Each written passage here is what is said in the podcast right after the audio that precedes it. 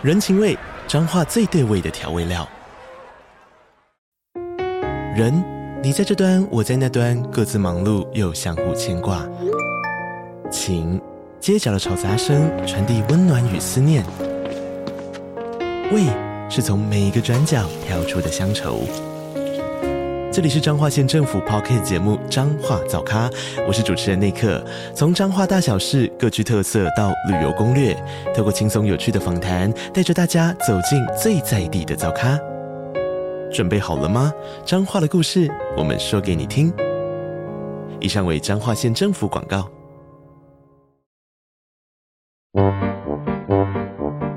天哪，时间不够，事情老是做不完，怎么办？别担心，就让高校人生商学院每周陪你充充电，找到方法不抱怨。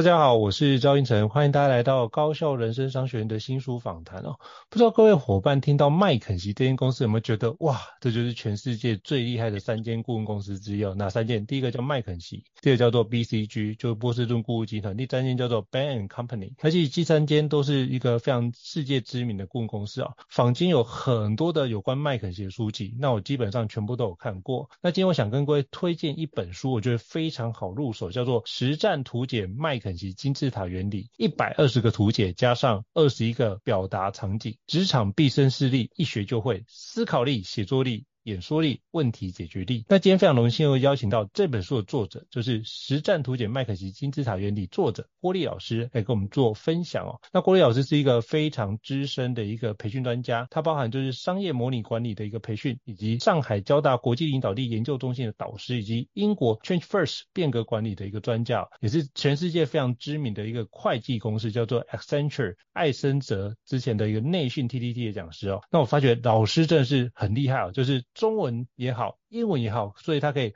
双声道同时来做授课。所以今天非常荣幸邀请到郭丽老师来跟我们分享这本新书。欢迎郭丽老师，Hello，郭丽老师，你好。好，谢谢赵老师，你好，哎，是非常感谢郭力老师的莅临哦。那我们今天就是岳阳的去做这样的一个专访，我觉得非常感谢老师。然后知道老师昨天就是出差到很晚，然后回到家已经凌晨三点，然后今天我们就是就是马不停蹄来接受我们的一个专访，非常感谢老师的一个宝贵时间。那是不是可以邀请郭力老师来先简单自我介绍一下，让大家可以多认识你一点呢？OK，好，我的职场经历相对有点复杂，因为我最早其实并不是做培训或者我们说咨询，大陆叫咨询，咱们台湾叫顾问啊这个领域的。那我最早呢，实际上是一个翻译啊，我是个同声传译。那在这个二零零二年的时候呢，有一次帮一个外资企业做培训翻译的时候呢，老师在前面讲，我在后面翻，翻着翻着呢，我突然间意识到，哎，好像培训的这个角色比翻译更适合我。然后呢，就重新定位了自己的一个人生规划呢，决定开始那再出来做一个自由讲师。那艾森哲呢，准确说它不能算会计公司了，因为它的前身是被安然拖下水的安达信，安达信旗下的一个咨询部门。那后来呢，它独立出来成为了一个咨询公司，主要提提供一个咨询服务。的那当然，他业务包括咨询，呃，业务流程外包和这个 IT 解决方案。那之后呢，我就说在这家公司里工作，工作了若干年之后呢，又跳了一些不同的公司，在不同的啊行业里面从事这个人力资源管理和培训相关的工作。那差不多到了二零一五年左右的时候呢，接触到了一种互动式的培训啊，叫沙盘。那我接触了这种培训之后呢，我觉得这种形式啊比较好，比较适用于我们呃现在的年轻人的一种学习方式，所以呢，我就开始做这样的一个转型。呃，比预期稍微早一点。呃，离开了企业，进入到了一个呃这个职业培训的领域啊，所以现在呢，职业培训啊专业做自由讲师呢，应该是从一六年开始到现在七年了。那期间呢，也是服务了上百家啊世界五百强的各类企业。那逐渐也有一套我自己的 methodology，自己的一套这个工具。在这么多年的一个经验当中呢，我觉得啊，就是四十岁之后呢，人会开始做减法。那做完减法之后呢，我就发现一个很很我自己的一个领悟啊，我就觉得其实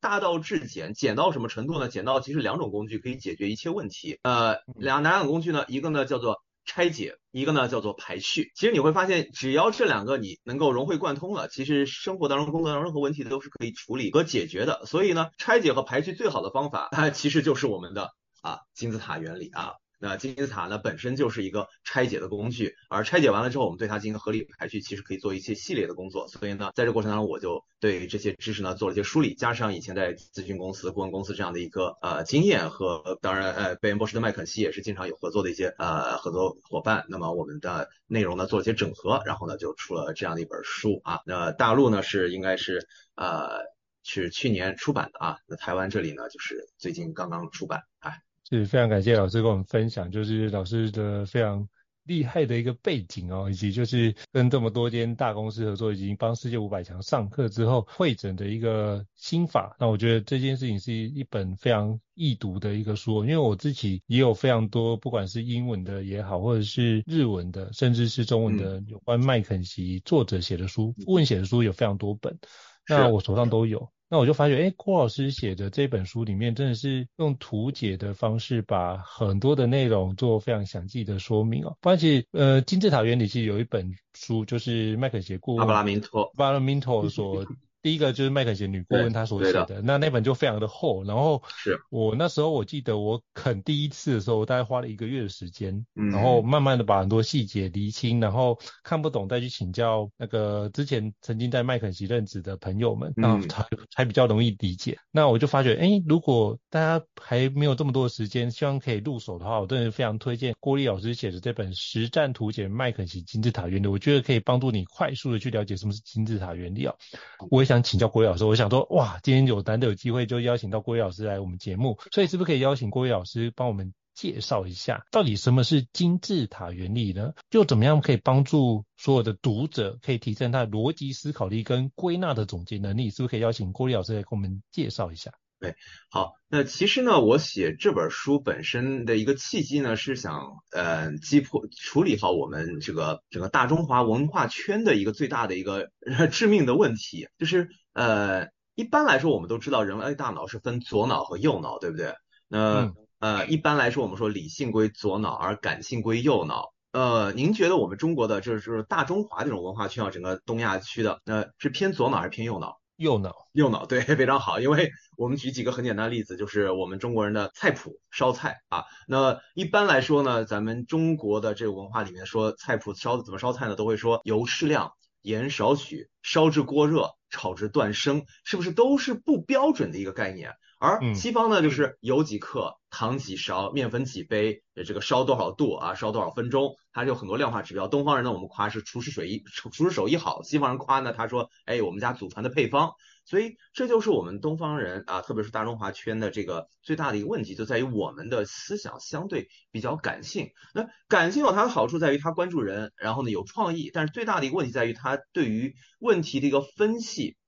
这个东西呢，感性很难做的一个。明确的、聚焦的、有逻辑的、科学的一个判断啊，所以这就导致了咱们中国的文化在科技方方面呢，也有一些传承的问题，就是断代式的传承。而西方它有一个定律、有推论，按照这个规范的去传承下来。那东方人呢，就说你传承下来的时候，你这个徒弟悟不出来，那可能就会导致这个知识的断代了。而西方呢，你就算悟不出来，你把这个定理给我死记背下来，哎，然后就可以传承下来。所以再举个不恰当的例子啊，咱们应该都看过金庸的小说。金庸先生呢有个小说叫呃《射雕三部曲》，那第一部呢叫《射雕英雄传》，那里面呢丐帮有个绝学叫降龙十八掌，对，洪七公传给了郭靖，郭靖学会了，但是呢。到了第二部《神雕侠侣》的时候呢，郭靖要把这个掌法传给他的女婿耶律齐，但耶律齐呢悟性不够高，只学了十六掌。然后再到下一步叫《倚天屠龙记》的时候呢，丐帮帮主只会十三掌了，什么原因呢？悟不出来。这就是我们整个大中华文化圈都普遍会存在一个问题，就是我们太感性了，而感性就会导致我没有办法系统的、规范的、标准的和科学的去做一些思考和决策。啊，但是呢，有一个好处，什么好处呢？就是左脑比右脑容易练，右脑呢是你找不到感觉就找不到感觉，但左脑呢它是可以通过一个标准和工具来进行落地和应用的。而金字塔原理呢就是一个非常标准的，能够让我们左脑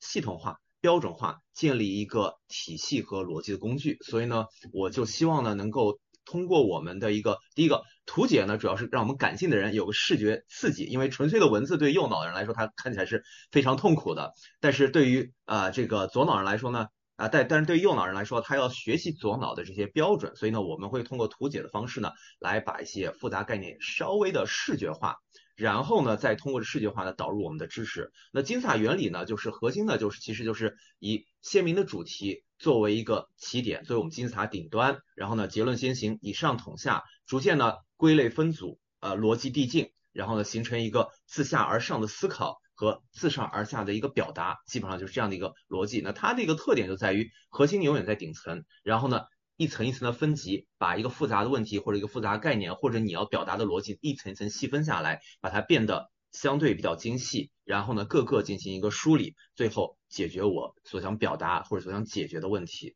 我觉得郭毅老师提到一个非常重要的点，就是帮我自己在企业内训做培训的时候，比如在做。Problem solving 就问题分析解决。嗯嗯。一开始学员要定义问题，他常会给一个非常模糊的问题。是啊。比如说，呃，业绩不好啊，那我就说哪个地方业绩不好，他就讲不下去了。对。对。我说，那你可不可以拆解？比如说，那你会去了解，那业绩不好，假设今年的业绩达成百分之八十。嗯嗯嗯。那是 BU A 跟 BU B 跟 BU C 哪个业绩没达到？你要怎么知道？那你。假设是 BUA 没有达到，那请问一下是 BUA 哪个产品或哪个服务没达到？你必须把它细分，不然的话这件事情是无法解决的。是的，所以我发现我们都喜欢一个非常笼统的概念，比如说，哎，我跟某某人沟通不良啊，那这件事情就是一个非常暧昧模糊的状态。是的，所以我的说你可以好学是说，哦，这部分就是因为这样我有一个弹性，所以我会变得是，如果把这件事情解决掉，会是我很会瞧事情。而不是我技巧很好，所以我觉得，对的，这就是刚郭毅老师讲到一个非常重要的点，我觉得真的是就是非常关键的，就是如果我们都只是靠感性再去做这样思考的话，很多事情定义不一样。那最近我也听到一个非常有趣的一个一个对话，刚好有一部片叫做《芭比》有上映嘛，嗯，那芭比，那就是女生就跟男生说，诶，那我们一起去芭比首映会吧，我扮成芭比，嗯、你扮成肯。因为那个男朋友叫肯嘛，yeah, yeah, 他就到现场的时候，right. 哦，女生就是如芭比一样出现，就男生呢、嗯、扮演是街头快打的肯，就是穿着一个道服啊，种 Okay, 的对，是完全不一样，所以那个认知的差距会有非常巨大的差异，嗯、所以我就觉得，嗯、呃，这件事情真的是，如果我们听到是一样内容，但是诠释的角度不一样，那得到的结论也不一样。嗯、那我觉得郭老师就是用金字塔原理可以帮助我们减少这样的诠释的误差，我真的。非常。佩服就是郭毅老师的一个诠释跟解释啊，那是不是也可以就邀请就是郭毅老师给我们介绍一下，就是你当初是怎么样接触金字塔原理以及金字塔原理怎么改变你的思考跟表达的方式，是不是可以邀请老师跟我们分享一下？啊，那金字塔原理应该跟大多数人的一个接触点都一样，就是您刚才提到 Barbara Mint 他的那本书，呃，最早呢也是花了比较多的时间来看那，其实刚开始呢会觉得呃金字塔原理不就是一个。啊、呃，一个分解的工具嘛，但是当时呢，可能还没有一个系统的思考，就觉得，哎，因为年纪也轻，也没有那么多的挑战需要去面对，那可能更多的是个 executioner，更多是个执行者，领导跟你说什么你就去做，所以相对而言那时候还没有意识到这个金字塔原理它的一个重要性，直到自己的这个。层级逐渐上升，要面对的任务越来越多，需要自己来做决策的时候，这个时候呢，这种金字塔原理的一个价值就会凸显出来。因为人的精力是有限的。其实我上课的时候经常会做一个小游戏啊，我们经常我经常问学生说，哎，你们觉得一心多用效率高，还是一心一用效率高？那大多数人可能会说啊，那可能是一心一用嘛。但是很多时候工作当中我们喜欢一心多用，那我就会做一个游戏，我就说，那各位我们。来做三个练习，第一个练习写数字，一二三四五六七八九，写到二十六。第二个练习呢，写 A B C D E F G，写到 Z 啊。第三个练习呢，画圆圈、三角、正方、圆圈、三角、正方啊。那你会发现，帮他们卡个时间，单纯写数字，单纯写字母，单纯画图形，全部加到一起应该四十秒左右，不超过五十秒啊。最慢最慢的人，可能我碰到的七十秒之内全部都能做完。但是接下来我就说，哎，那这样子，你一 A 圆。二 b 三角三 c 方，你这样写写到二十六 z 三角，七十秒搞不搞定？那大多数人是搞不定。那我说给你们两分钟时间，能写多少写多少。写的过程当中就会发现，写着写着要写错，写着写着很痛苦，写着写着很焦虑，写着写着开始心烦意乱，各种问题就出现了。那我就说，其实你们连续一块儿写，就是在一心多用，而单独写每个数字、写字母、写图形，其实就在一心一用。那你有没有发现，你一心多用的时候，效率是直线下降，质量直线下降，情绪 情绪直线变得很暴躁？那根本原因就在于我们的人类大脑最大的一个问题就在于是它是单线程的。其实很多工具、很多工具，包括我们电脑，其实都是单线程的，只不过电脑它切换速度比较快，所以人类大脑是个单线程的。你一旦出现比较多的东西之后呢，它就会难以 process，难以去运作。那不断的切换，又要停下来，又要想，停下来想之后呢，时间会浪费，速度会变差，而且质量也会降低。所以呢，我们就金字塔原理呢，就可以让我们形成一个系统化的思维，把很复杂任务呢，先拆解成一个一个小的单元，一个小单元呢，再进一步细分到一个一个我可以各个击破的层次。那把它全部拆解好了以后，做一个合理的规划和排序，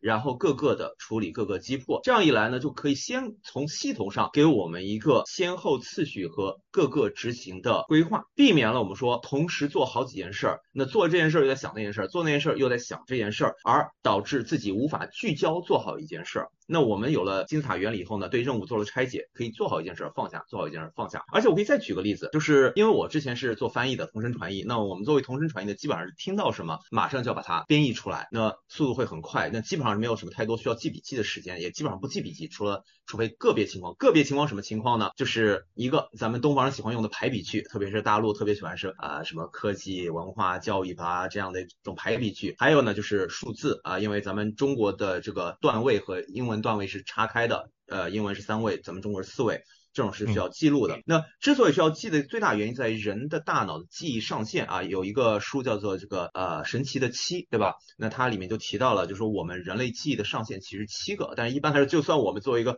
从人传译，我觉得五个已经到我的极限了。所以呢，人类他对这个事情同步处理的量呢，其实也有限。但是如果你能够用金字塔原理把一个任务做一个细分拆解，那可能你拆解量就很大。但是只要你拆解出来有个工具在你面前摆在你面前，你能看到，并且能够随时的去从里面选取你现在要完成的任务，完成了以后呢，把它放回去结束，然后再启动另外一个任务。这样一来，你就可以更好的去安排你的时间和安排你的工作，甚至安排你的生活了。我觉得这是一个非常棒的一个开始，就是透过这个方式把就是拆解之后各个击破，而不是整包一起来。因为像我觉得这个概念也可以用在公司要做变革的状态，就是你一定会用。小单位去，你的一个非常信任的合作伙伴开始做变革之后，他们做出一些成果，再去扩展到其他的方式。我觉得在生活的各层面管理上，或者是在执行问题分析解决、表达上，都可以用这个角度跟原则去切入。我觉得都是一个非常棒的一个。方式哦，那非常感谢，就是郭立老师跟我们做这样的一个分享。那我想请教郭立老师哦，如果一个初学者要开始学金字塔原理，你觉得什么事情或什么样的概念是最重要？你会建议他们怎么入手呢？因为很多人听到说，哎，对啊，我也觉得金字塔原理很不错啊，想要用，可是就是用不出来，就觉得很多事情不像老师所做的这么行云流水。哎，不是都是应该这样这样啊？可是我这样做就是做不出来。那他该怎么样去入手跟开始切入会比较好？是不是可以邀请就是郭丽老师给我们解答一下？啊，其实金字塔原理的一个第一个核心呢，就在于你要学会进行拆解。那经常我们说金字塔原理的一个基本模型呢，MISI 叫做 mutually 呃 mutually exclusive and collectively exhaustive，也就是说呢，呃相互独立啊，完全穷尽。也就是说，把任何一个事物呢，我都可以把它进行。啊，一个总的论点进行分论点一二三的拆解，再进行分论点一，再拆到一点一点二一点三，对每个事物进行拆解。所以我个人在用这个工具的时候呢，最早是从 time management，从时间管理开始用起的。就是我比方说，我每天、嗯、啊，我就举个我个人的例子啊，那比方说，我每天大概醒来之后呢，我大概会估一下我自己今天要有哪些工作，哪些任务要完成。那每一个这个要完成任务，是不是就已经成了我今天这个一天作为我的一个。啊，这个要做金字塔原理的一个核心点，就是我完过好今天的日子。那么每一个事件，它就变成了我的第一个分论点，或者我的第一个这第一个这个分支了。那每一个事件呢，可能我还需要需要聚焦完成几件事啊。比方说，举个例子，我今天的任务要啊给家里人烧饭，然后呢要自己来备课，然后呢家要给谁来开会，等等等等。那这个其实就把我的今天的一个工作的第一轮就分好了。分好了之后呢，每个事件呢我再做进一步下细分，比如说做饭烧饭呢。要先啊买菜呃，洗烧，然后呢，在最后呢，清理厨房卫生等等的。那其实你会发现，任何一个事件它都会有一个分解、再分解、再分解的过程，直到你分解不下去，这个是一个单个可以完成的一个小的任务和工作包。那这个时候呢，你就已经完成了第一次的一个啊、金字塔原理的一个拆解了。其实就是把大事化小。就像您刚才说的，其实我们在跟很多企业上课的时候，他们都会提出一个问题，就像您刚才提到的，特别宽泛。怎么样提高绩效啊？啊，员工不听话怎么办啊？九零后不好打交道怎么办？我都说太大了。你要是员工不听话，那哪些员工不听话？不是所有员工都不听话吧？那你先把这些员工拆解出来。那这些员工他可能也会有些。分门别类，那有些可能是什么年龄段的，什么专业背景的，那可能在哪个岗位上，那不听话的表现是不是也是有不一样的？那你这些东西是不是都要拆解出来？因为你只有把它细分到每个个体上，你才能够有针对性的去对它进行管理。这个世界上没有一个说是放，就是一次性能解决所有问题的，没有这样的一种工具、呃。因为呢，我们面临的人、面临的社会、面临的项目啊，或者我们说专案啊，都是会。各有各的不同，那我们就需要用一个，第一呢是要用一个项目制的一个眼光去看待我们的世界。那项目制或者我们说专案制，那最大一个特点就在于有始有终，而且呢独一无二，都是各不相同的。那如果你想用一个统一的方式去解决所有的问题的话，很难。那么只有对每一件事儿进行不断的细分拆解，然后各个击破。而且呢，在击破的过程当中，其实还有个好处，就是当你击破了，完成了一个任务之后呢，你的自信心就会提升。再完成一个，自信心又高一点；再完成一个，自信心又高点。那不断的达成你的目标之后，你自信心就会变得非常高了。那这正好这对应的是对立面是什么呢？对立面就是很多时候我们制定了很大的、设定了很大的目标，一个很大的问题，但是看着它做不了、下不了手。那这个时候呢，就只会让自己的情绪度和自信呢不断的降低，不断降低，直到我觉得，哎呀，我一无是处，什么都做不了。所以我觉得金字塔原理最简单的。呃，落实的话是就是从今天开始，从现在开始，甚至可以从我啊、这这一个小时的一个时间安排来开始做一个规划。其实关键就在于我要学会拆解，从上往下拆解和排序啊。嗯，我觉得郭老师其实刚刚在讲金字塔原理，其实也把时间管理的很多的关键都融进去，甚至包含之前呃这几年有一本书非常的畅销，叫《原子习惯》。嗯，对，就是我基本上我刚刚看到你那就拆解之后，然后就有个两分钟法则，也把它发现就是我们把它拆解到我们可以快速行动，把这件事往上推进。重点是进度能不能有效的去推进，然后进度能有效推进，就觉得自己 on the right track，然后你就觉得我我是有进度的。哎，我是做出一些不错的成果，哎，原来我可以，那你就会从这里面产生一个信心的补充，然后去让自己更有动力去把这件事情给往下完成，甚至完成出现成果之后，哎，还不够好，没关系，我再迭代，把这件事优化得更好，然后就形成一个正面的一个飞轮的状态。嗯、我刚从郭宇老师的里面听到，我觉得，哎，这里面有跟。原子习惯的一些整合在一起，然后我觉得老师讲的很好，就两件事，第一个就是拆解，把它拆解到你可以行动的方式，再次，你把它的关系把它排序，知道它的优先步骤跟先后次序之后，你就知道说这个步骤做完，啊，我推进了一些进度，那接下来我应该推进哪个进度，我就可以用那个地方把它推进，然后逐步的去依照我的 schedule 去完成这件事情的话，其实我就完成了我的专案了。是的，对，所以我就觉得，哎，郭宇老师把很多东西。结构的非常非常漂亮，我觉得真的是很厉害。那包含郭老师也提到，就是金字塔原理刚刚是用在比如说企业里面的沟通问题分析解决，去分析问题。那老师里面也提到一个，我觉得很有意思，就是可以运用在写作上面，特别是在构思跟包含你要组织一些内容的时候。其实我觉得这一点很重要，是因为我想请老师分享一下，因为包含在企业里面很多的职场工作者都需要去跟老板或客户做汇报。那做汇报或做简报这件事，其实基本上就运用到金字塔原理也非常非常多。那是不是可以邀请老师跟我们分享一下，你如何用在写报告跟做简报上面，好吗？嗯，好。那写报告和做简报上面呢，这里又涉及到了一个呃人的思维问题。这有一部分呢，可能我们这个书里面没有写，因为是另外一个感性的层面的一个内容了。嗯、那就是我们呃在这个和人打交道的时候，其实你对打交道对象呢，它是有不同的一些。呃，思维特质的，但是呢，我们说在这个汇报和简报过程当中，呃，他的这个领导呢，他更多的可能是要看的是数据，要是看事实，要有论点支撑，要有结果。所以呢，我们也希望大家在这个进行一个呃，我们说这个进行写作的时候呢，要建立起一个啊、呃、上手就能够让领导知道我今天要给你汇报的一个核心总论点，要先撂出来啊，先要扔出来。因为其实对于领导来说，你他的时间是有限的，那你一开始如果不能让他知道他想知道的东西的话，那后面估计你也没有机会了。所以首先呢，我们一定要设定好一个总论点，然后之后呢，把你要表达的信息呢，按照呃，然后要表达信息呢，按照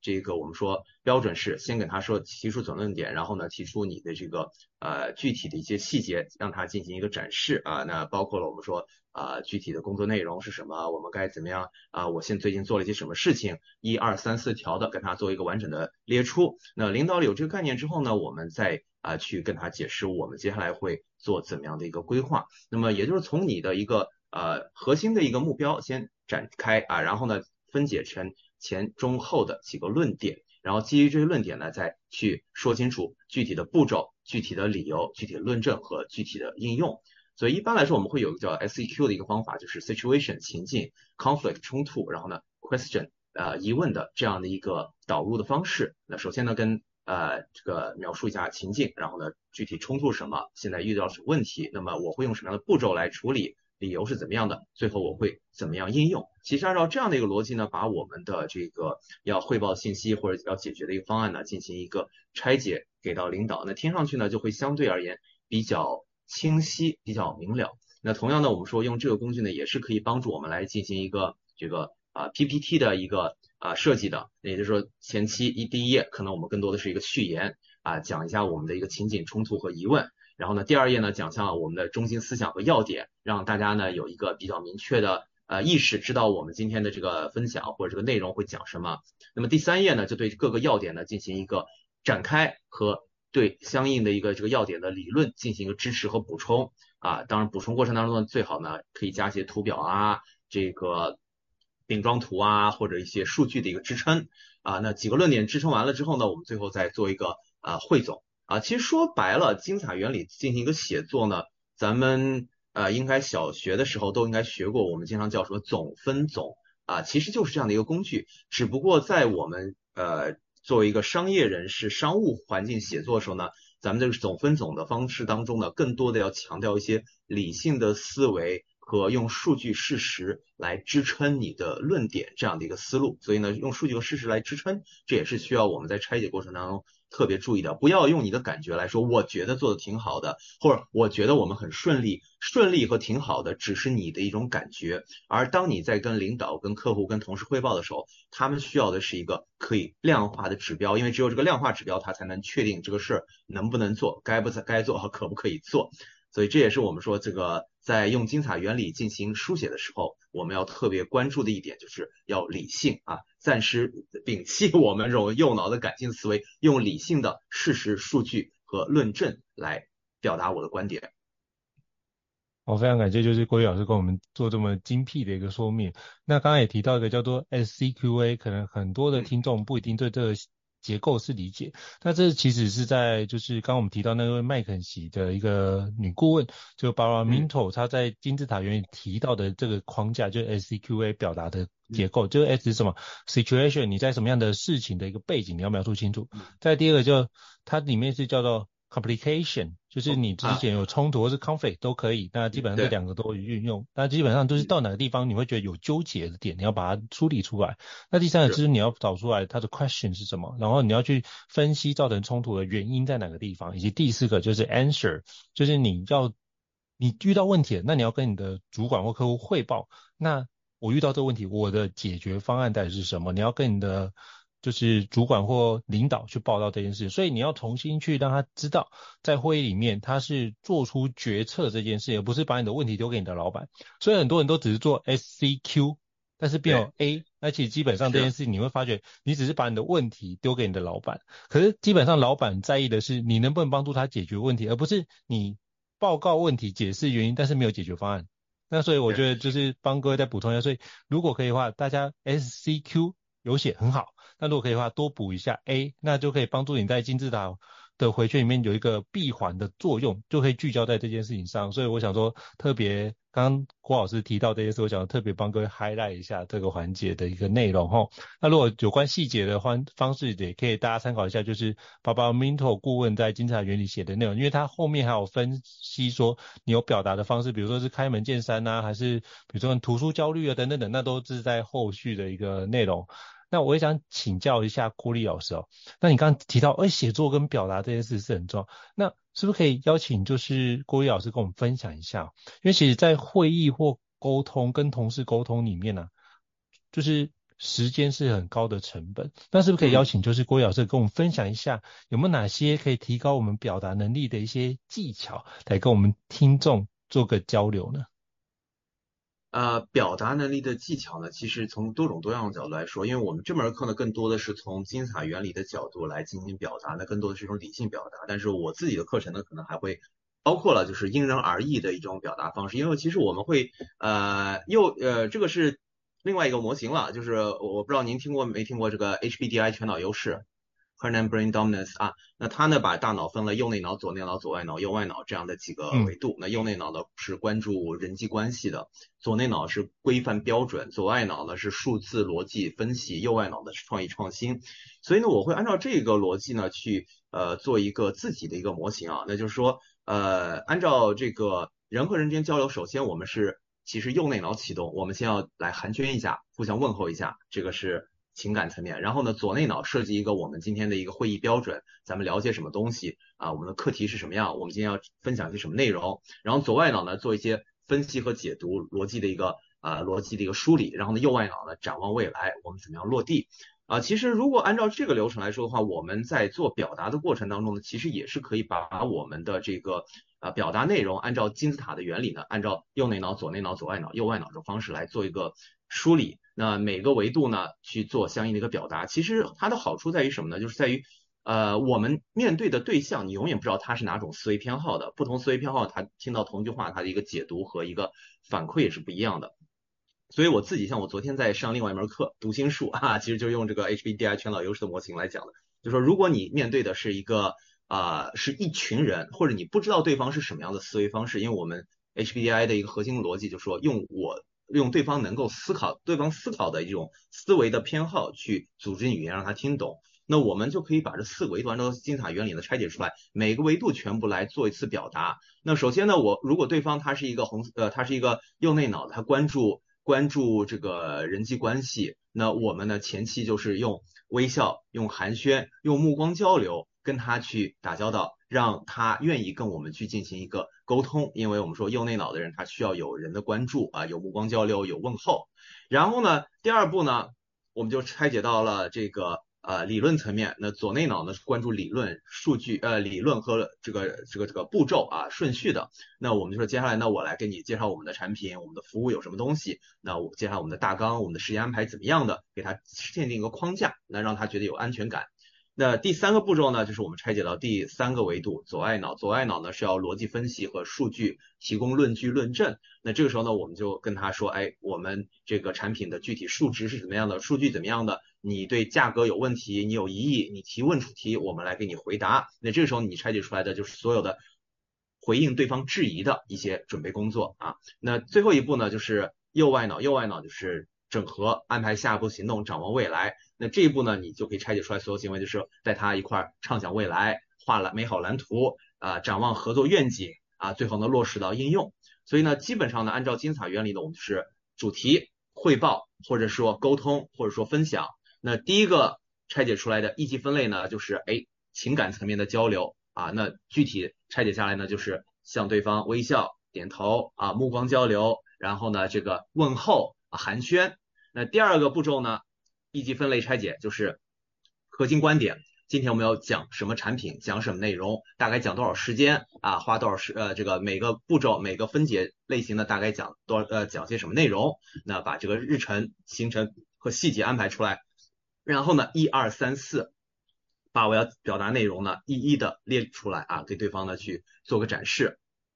然后第三个分支啊，就是要做啊这个。理性的分析和论证了，那这个时候呢，就是比方说，如果如果再拆解下去，就是客户提出问题我答疑啊，客户可能有顾虑，我帮他去进行一个分析，客户对费用有问题，我帮他来进行一个啊计算，那再拆解出三个子项目，那之后呢，做好相应的一些准备工作，那最后一个呢，就是哎这个展望未来。那安排下一步行动，那么一个呢，就是我们未来的良好合作该如何去开展？那未来呢，我们有什么后续的安排？那接下来呢，我们一块展望美好的未来，合作落地啊，等等等等。那有了这样的一个完整的流程之后，我们就可以保证你在无论跟什么样的思维的人打交道，他都能够在你的这个论证过程当中和你这个表述过程当中听到他想听到的那部分信息啊，从而保证哎我们的这个呃听众。他能够在你的这个沟通过程当中能够顺利的开展，因为我们说每个人的思维都不一样，你说他听不懂的话呢，他可能就会